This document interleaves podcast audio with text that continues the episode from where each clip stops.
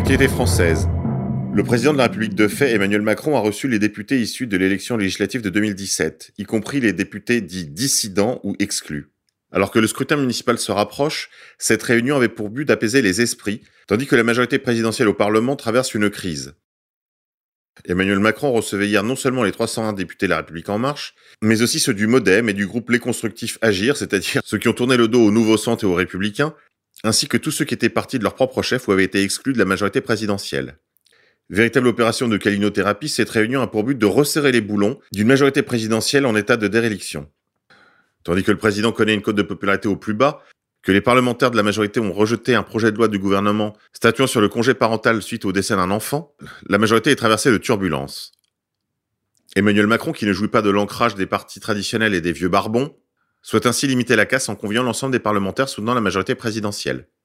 De cette réunion, il n'est évidemment rien sorti, et une certaine déroute au municipal se profile. Fait divers. Le corps d'une petite fille, prénommée Vanille, un an, a été retrouvé ce dimanche à Angers après le déclenchement d'une alerte enlèvement. Sa mère, Nathalie Stéphan, 39 ans, a été mise en examen pour meurtre sur mineur ce mardi matin et placée en détention provisoire. Alors que le procureur de la République Éric Bouillard a indiqué lundi que les faits étaient prémédités et relevaient de la qualification juridique d'assassinat, la maman de la petite fille a été mise en examen ce mardi pour homicide après avoir été présentée à un juge d'instruction. Elle a été placée en détention provisoire. L'autopsie pratiquée en début d'après-midi d'hier avait confirmé le décès de la petite fille par étouffement.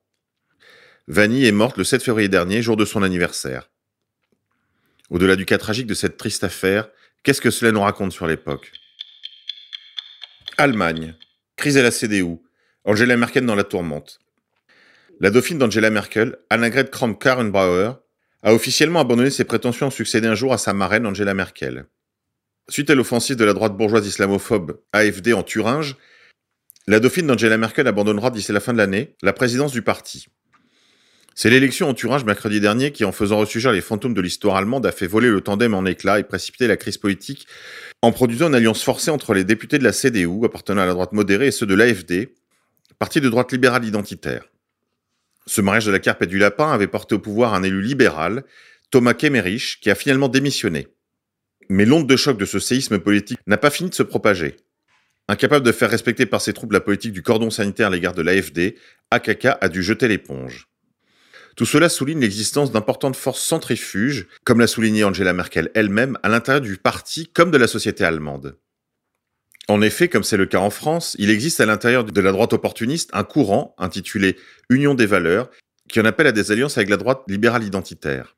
Une question cependant demeure. Pourquoi est-ce que ces phénomènes qui se produisent si rapidement en Allemagne prennent-ils tellement de temps en France? Algérie. Désagrégation de l'oligarchie. En Algérie, 15 ans de prison confirmés en appel contre Saïd Bouteflika et deux co-accusés. Saïd Bouteflika, frère et puissant conseiller du président déchu Abdelaziz Bouteflika, ainsi que deux anciens patrons du renseignement en Algérie ont vu, lundi 10 février, leur peine de 15 ans de prison confirmée en appel. Jugé depuis dimanche par la cour d'appel du tribunal militaire de Blida, à 50 km d'Alger, Saïd Bouteflika, le général Asman Tartag et le général Mohamed Lamine Medienne ont eu 15 ans de prison. Le chef d'accusation était complot contre l'autorité de l'armée et de l'État. Le parquet avait requis 20 ans d'emprisonnement à l'encontre de Saïd Bouteflika, du général Medienne dit Toufik, ancien patron du tentaculaire département du renseignement et de la sécurité, DRS, et de son bras droit le général Tartag, qui lui avait succédé.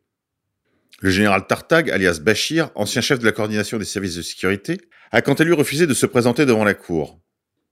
Tout cela s'est produit à la suite du Hirak, le mouvement de contestation populaire semblable aux Gilets jaunes qui ébranle le pouvoir depuis près d'un an et qui a déclenché des règlements de compte et des purges au sommet de l'État algérien. Principal accusé, Saïd Bouteflika, 62 ans, influent conseiller spécial de l'ex-président Abdelaziz Bouteflika, son frère, avait renforcé son pouvoir au point d'être considéré comme le président bis. Cette situation est intéressante et un peu plus inspirante pour tous ceux qui souhaitent voir des changements aussi dans l'oligarchie française.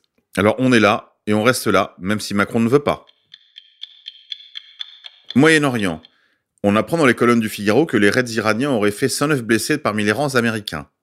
C'est l'occasion pour nous de revenir sur ce qui avait ouvert la crise irano-américaine. Je vous propose un entretien avec notre confrère de l'Axe de la Résistance, spécialiste de la révolution islamique iranienne, de ses satellites et de ses alliés tels que le Hezbollah libanais. Cher ami de l'Axe de la Résistance, bonjour. Est-ce que vous pouvez, s'il vous plaît, revenir sur euh, qui était Qassem Soleimani? Bismillahirrahmanirrahim. Euh, bonjour à vous et d'abord, euh, avant tout, merci de me donner l'occasion de condamner cet assassinat perpétré par les États-Unis d'Amérique contre la révolution islamique d'Iran. Alors ce qu'il faut comprendre dans le parcours du général Qassem Soleimani, c'est déjà qu'il appartenait au corps des gardiens de la révolution islamique d'Iran, qui est une organisation chargée de protéger le système islamique qu'on appelle le Wilayat al-Faqih en Iran. Et donc cette organisation des gardiens de la révolution est euh, sous supervision directe du guide Ali Khamenei. Euh, la force Al-Quds, en fait, c'est une force spéciale destinée aux opérations extérieures. Et le général Qassem Soleimani en était donc le chef depuis 1998. Alors depuis son arrivée, on peut, on peut commencer euh, dans un ordre chronologique. Entre 1998 et 2000, on avait noté une augmentation des opérations militaires de la résistance islamique au Liban, qui est donc la, branche armée de, du Hezbollah, qui ont abouti le 25 mai 2000 à la libération du sud Liban, autrement dit à l'expulsion par la force des troupes israéliennes qui occupaient illégalement les territoires du sud du Liban. Euh, ensuite, on a pu voir, suite à l'invasion américaine de l'Irak en 2003, un soutien de la force Al-Quds à différentes euh, milices armées euh, irakiennes telles que l'armée du Mahdi, ou encore euh, les brigades de Hezbollah, qui à ne pas confondre avec euh, le Hezbollah au Liban. Il s'agit bien des brigades Hezbollah euh, donc d'Irak. Et ces milices donc ont combattu l'occupant américain. On peut également noter en 2006, lors, la guerre, dans, lors de la guerre du Liban de juillet 2006, on l'a su d'ailleurs, on a appris ça il n'y a pas longtemps, mais le général Qassem Soleimani était présent dans la banlieue sud de Beyrouth aux côtés de Saïd Hassan Nasrallah et donc euh, aider à superviser la guerre et, et à empêcher cette invasion israélienne et donc euh, qui a abouti à la victoire de Hezbollah dont je pense vos auditeurs euh, ont déjà entendu parler. On peut également parler du soutien de la révolution islamique d'Iran via la force al-Quds et général Qassem Soleimani à hum, la résistance palestinienne, notamment dans la bande de Gaza, donc au niveau de l'armement, de l'entraînement, du financement et également donc euh, du ravitaillement, on va dire l'acheminement des armes vers la bande de Gaza. Euh, alors après, on peut sûrement, euh, c'est là encore plus important, évoquer le rôle du général Qassem Soleimani et de la force Al-Quds en Syrie, puisque à partir de 2011 et 2012, ils ont eu un rôle euh, prépondérant et de premier plan pour soutenir Bachar al-Assad et l'armée arabe syrienne face à à la multitude de milices takfiri qui étaient soutenues par l'Amérique, la Turquie, le Qatar, l'Arabie saoudite, mais aussi Israël. Euh, le général Qassem Soleimani a coordonné toute une, série de brigades qui ont été mises en place pour soutenir Bachar al-Assad, dont, les brigades Abu Fadl al-Rabbas, les Fatimiyoun, les Zainibiyoun. Et on, on, peut notamment euh, mettre à son tableau de chasse, entre guillemets, ou à son palmarès qu'il a été le grand architecte de la bataille d'Alep, qui a été le véritable basculement dans cette guerre. C'est certainement d'ailleurs le plus important. En 2014, lorsque Daesh était en train de, il y avait ce cataclysme qui est en train de débouler sur l'Irak et qui est en train de prendre une grande partie des, territoires. Les Kurdes avaient appelé leurs alliés, entre guillemets, des Américains à venir les protéger, ce qu'ils avait, euh, ce qu'ils avaient refusé dans un premier temps et l'aide n'arrivait pas. Et donc ils ont envoyé un appel à l'aide au monde entier. en fait, les seuls qui sont venus les défendre, c'était donc le général Qassem Soleimani de la force al-Quds iranienne et quelques généraux euh, du, du Hezbollah libanais, donc qui se sont rendus euh, en Irak pour, pour défendre certaines parties du territoire irakien et notamment les parties kurdes. À ce moment-là, il y avait la, création du Hajj Charbi qui avait été créé, qui a donc été la milice qui a été l'élément le plus décisif dans la guerre contre Daesh en Irak, notamment donc à sa fin en, 2017 dans la bataille de, de Deir ez-Zor. On peut aussi parler de la guerre au Yémen, le, le soutien iranien aux Yéménites au parti d'Ansarullah, les Houthis, contre l'agression euh, saoudienne à laquelle ils font face depuis 2015. On peut vraiment dire que le général Qassem Soleimani a été l'homme numéro un qui a permis la chute de Daesh et euh, les plus importantes milices takfiri qu'on a pu voir à l'œuvre en Syrie en Irak et, qui ont notamment frappé la France euh, entre 2012 et jusqu'à 2016 pour ce qui est des plus grands attentats. Vous me disiez en préparant cette émission qu'il est fréquent que des analystes, même bienveillants, répandent des analyses erronées ou des inexactitudes. Est-ce que vous pouvez euh, préciser Alors oui, effectivement, on entend beaucoup de, d'inexactitudes, de, bêtises. sur les médias mainstream qui, qui, considèrent le général Qassem Soleimani comme un peu le, chef ou la tête du terrorisme.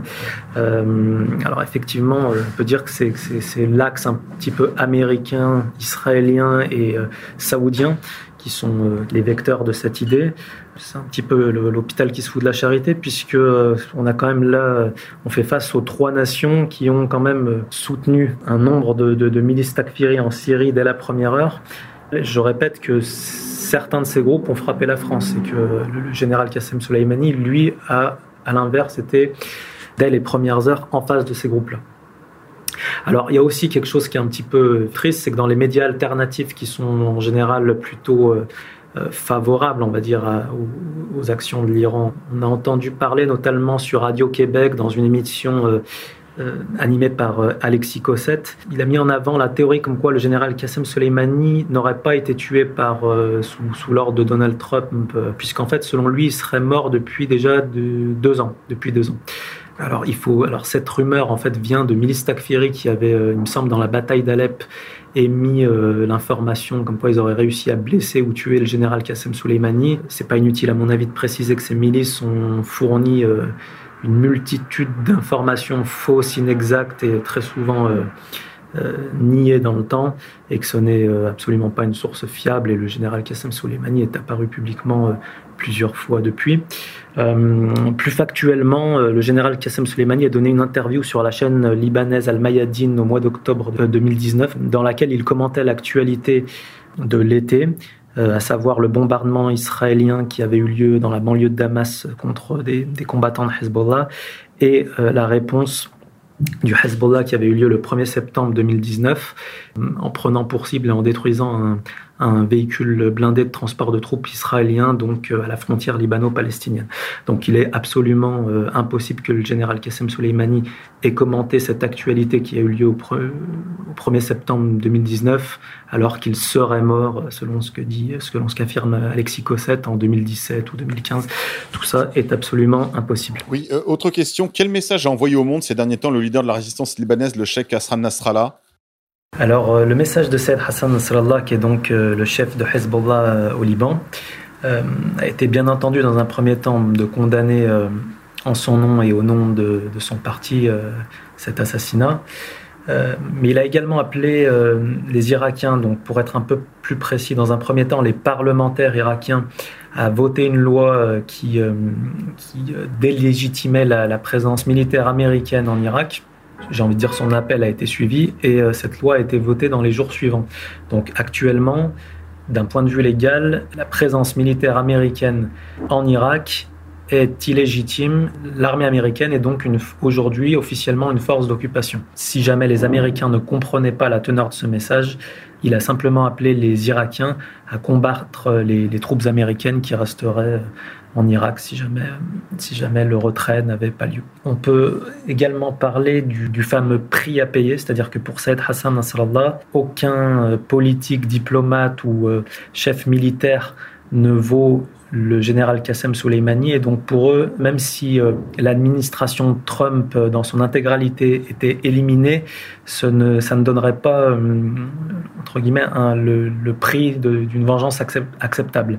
Pour eux, très clairement, et pour la révolution islamique d'Iran également, aujourd'hui, le prix à payer pour les Américains, c'est de retirer leurs troupes militaires du Moyen-Orient, donc de retirer toutes leurs troupes de la région. Cher ami, je vous remercie infiniment pour vos éclairages. Je vous dis à très bientôt. Suite à l'échec en salle du film Birds of Prey ou la fantabuleuse histoire de Harley Quinn, les studios Warner Bros. ont décidé de changer le titre de leur film alors qu'il est déjà sorti en salle. Ne dites plus Birds of Prey et la fantabuleuse histoire de Harley Quinn, il faut désormais dire Harley Quinn, Birds of Prey. Ce changement de titre n'aura pas d'impact sur le film en lui-même ou sur son succès en salle. Mais l'échec du film en salle ne s'explique pas par le mauvais choix d'un titre. La principale raison de ce four est que la mode de vouloir faire des films 100% féminins ne fonctionne pas. Après les échecs de Ghostbusters, d'Ocean Hay, de, des Anges de Charlie ou encore de Terminator Dark Fate, on sait désormais que le public ne s'intéresse pas aux films 100% féminins et moins encore aux films féministes. Encore une preuve, s'il en fallait, que le féminisme ça ne fonctionne pas. Et si le marché a une qualité, c'est de montrer la valeur d'un produit. Et manifestement, le féminisme n'est pas un produit qui a trouvé son public. Salut les binaires, à demain